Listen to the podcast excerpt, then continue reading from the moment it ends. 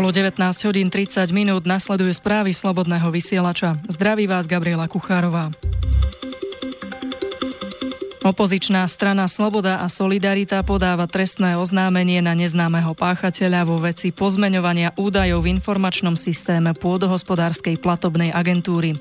Podľa hlavných správ o tom informovali na briefingu Anna Zemanová, poslankyňa za SAS a Jarmila Halgašová, tým líderka SAS pre pôdohospodárstvo. Dnes chceme informovať o dôležitom rozhodnutí Najvyššieho súdu, ktoré celú doterajšiu argumentáciu ministerstva pôdohospodárstva vyvracia. Algašová ďalej vyhlásila, že sa podarilo vyhrať konkrétnemu farmárovi, ktorý dokázal, že ministerstvo pôdohospodárstva vyplatilo peniaze fiktívnemu majiteľovi jeho pozemku.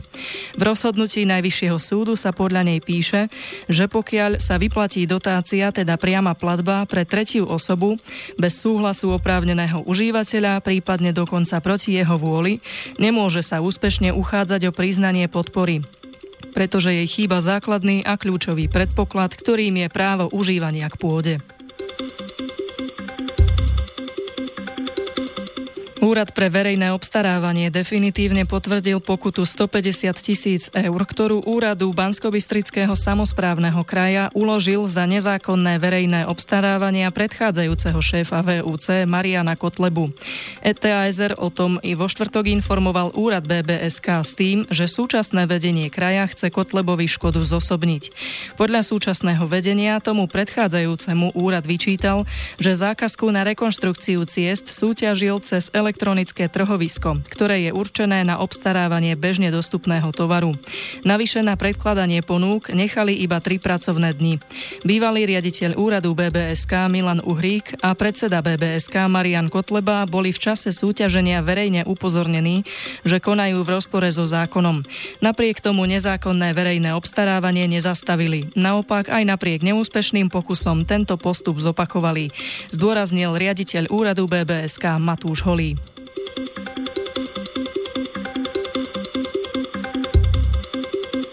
Rezort školstva sa so Slovenskou akadémiou vied dohodol na ďalšom postupe pri registrácii verejných výskumných inštitúcií. Novelu zákona o SAV vrátil prezident a Národná rada ju prerokuje na najbližšej schôdzi 11. septembra. Zúčastnené strany sa preto dohodli, že ministerstvo školstva bude konať vo veci registrácie podľa zákona o SAV a zákona o verejnej výskumnej inštitúcii do 11. septembra. Agentúru SITA o tom informoval odbor odbor komunikácie a protokolu ministerstva školstva s tým, že dohoda vzýšla zo spoločného rokovania ministerky školstva Martiny Lubiovej, predsedu SAV Pavla Šajgalíka, podpredsedu vlády pre investície a informatizáciu Richarda Rašiho a predsedu výboru pre vzdelávanie, vedu, mládež a šport Ľubomíra Petráka.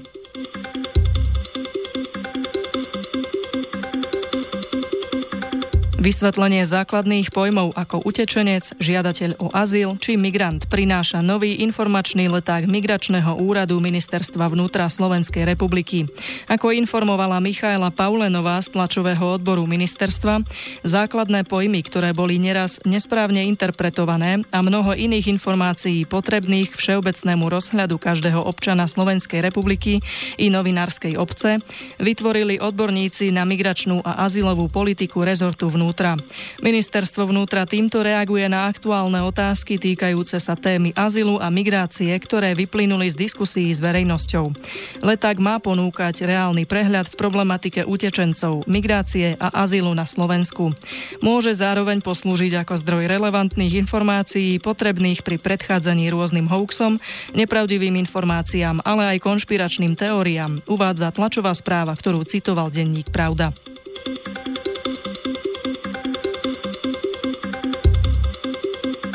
Saudsko-arabský korunný princ Muhammad bin Salman sa stretol s čečenským lídrom Ramzanom Kadirovom, ktorý je na návšteve tohto blízko východného kráľovstva.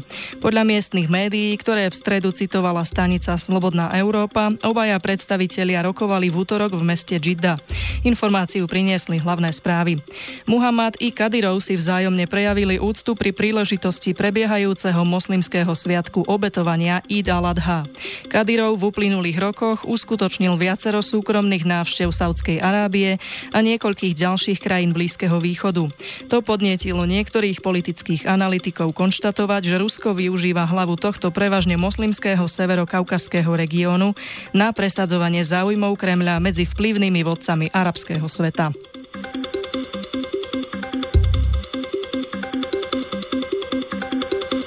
Rusko v reakcii na najnovšie americké sankcie neukončí vývoz svojich raketových motorov do Spojených štátov. Informovala o tom agentúra RIA Novosti s odvolaním sa na vyhlásenie námestníka ruského ministra zahraničných vecí Sergeja Riabkova. Nemenovaný poslanec Ruskej štátnej dumy začiatkom augusta naznačil, že Rusko by mohlo obmedziť vývoj raketových motorov, pardon, vývoz raketových motorov RD-180 do USA, ak Washington uvalí na Moskvu nové sankcie. Riabkov tiež uviedol, že Moskva nezastaví vývoz titánu, ktorý Spojené štáty využívajú vo svojom leteckom priemysle.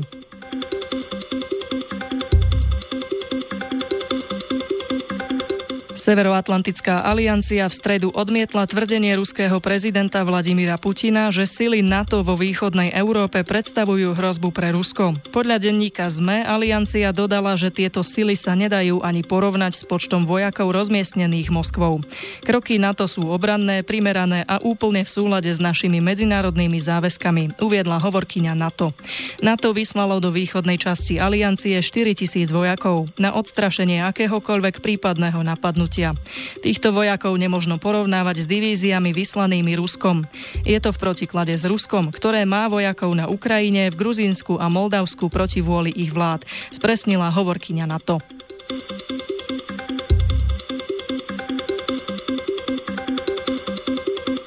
V ruskom čiernomorskom letovisku Soči sa v stredu uskutočnila schôdzka prezidentov Ruska a Bieloruska. Bieloruský líder Aleksandr Lukašenko pri tejto príležitosti pripustil, že vzťahy medzi oboma krajinami komplikujú viaceré sporné otázky. Informovalo vo štvrtok rádio Slobodná Európa. Pravidelné každoročné rokovanie Lukašenka s ruským prezidentom Putinom sa konalo necelé dva týždne potom, ako bieloruský líder kritizoval príliš dominantné postavenie Ruska v eurázijskej Európskej ekonomickej únii. Podľa Lukašenkovho stredajšieho vyjadrenia sa v bielorusko-ruských vzťahoch vyskytlo viacero problémov, ktoré sa však už ďalej nehromadia. Určite máme o čom hovoriť. Máme problémy, ktoré riešime okamžite alebo ktorých riešenie trvá dlhší čas. Nikto ich však bez nás nevyrieši, citovala Lukašenka bieloruská tlačová agentúra Belta. Putin označil pravidelné schôdzky s Lukašenkom za veľmi dôležité fórum na diskusiu o bilaterálnych i medzinárodných záležitostiach záležitostiach.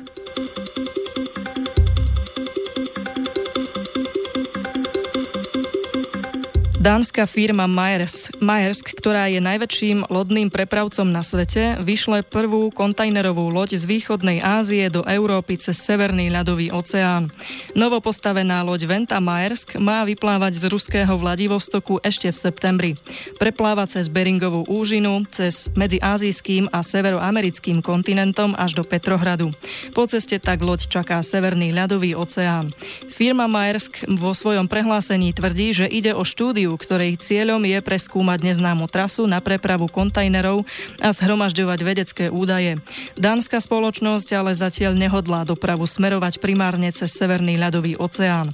Nevidí ju totiž ako alternatívu k jej obvyklým cestám.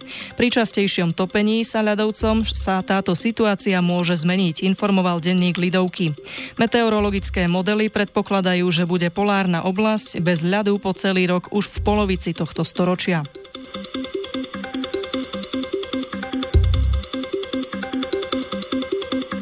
Talianský minister vnútra Matteo Salvini dovolil 27 deťom vystúpiť zo záchrannej lode Dicioty, zakotvenej v Sicíl- sicílskom prístave Catania. O tomto svojom kroku informoval vo videu na sociálnej sieti ešte v stredu. Včera Salvini odolával tlaku, aby prestal, ako to niektorí nazvali, protiústavne zadržiavať ostatných migrantov na palube plavidla. Na lodi talianskej pobrežnej stráže sa už približne týždeň nachádzalo 177 migrantov, vyzdvihnutých zo stredozemného mora. Po diplomatickej patovej situácii s Maltou talianskí predstavitelia nakoniec umožnili lodi v pondelok večer zakotviť v Sicílskom prístave Katania, ale nepovolili vystúpiť žiadnym migrantom.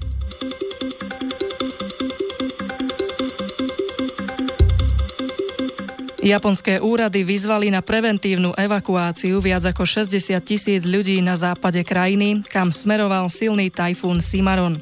Živel mal udrieť na japonský ostrov Shikoku ešte vo štvrtok. Úrady sa obávajú, že lejaky sprevádzajúce tajfún by mohli vyvolať povodne a zosuvy pôdy v oblasti, ktorá sa stále spametáva z júlových ničivých záplav, napísala agentúra Reuters. Meteorológovia uviedli, že na ostrove Shikoku je počas 24-hodinového obdobia do do piatkového poludnia očakávaných až 800 mm zrážok. Tajfún navyše sprevádza výchor dosahujúci v nárazoch 216 km za hodinu. Záplavy a zosuvy pôdy si v júli na západe Japonska vyžiadali vyše 200 obetí.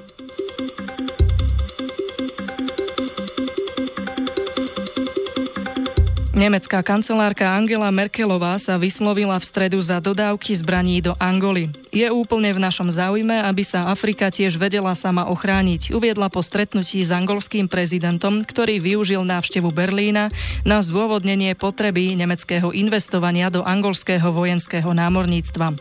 Zdôraznil, že v oblasti Guinejského zálivu je nutná pobrežná ochrana vzhľadom na pôsobenie teroristov a pirátov. Denník sme uviedol, že aj keď je Angola druhým najväčším africkým producentom ropy po Nigérii. Ide podľa štatistík Organizácie spojených národov o jednu z najchudobnejších krajín na svete.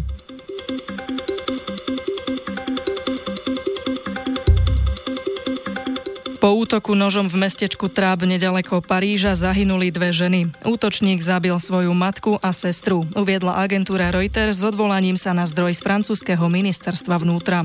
Podľa denníka Le Parisien sa potom útočník vyhrážal policajtom a kričal pritom Allahu Akbar. Polícia oznámila, že muža zneškodnila. Denník Le Parisien uviedol, že páchateľom bol 35-ročný Kamel S. Podľa televízie BMF TV útočníka pred dvoma rokmi odsúdili za prejavovanie sympatií k terorizmu. Televízna stanica o možnom motíve činu uviedla, že pravdepodobnejšia sa zdá byť možnosť, že dôvodom krvi prelievania boli rodinné rozpory. K útoku sa však podľa TASR už prihlásila extrémistická organizácia Islamský štát.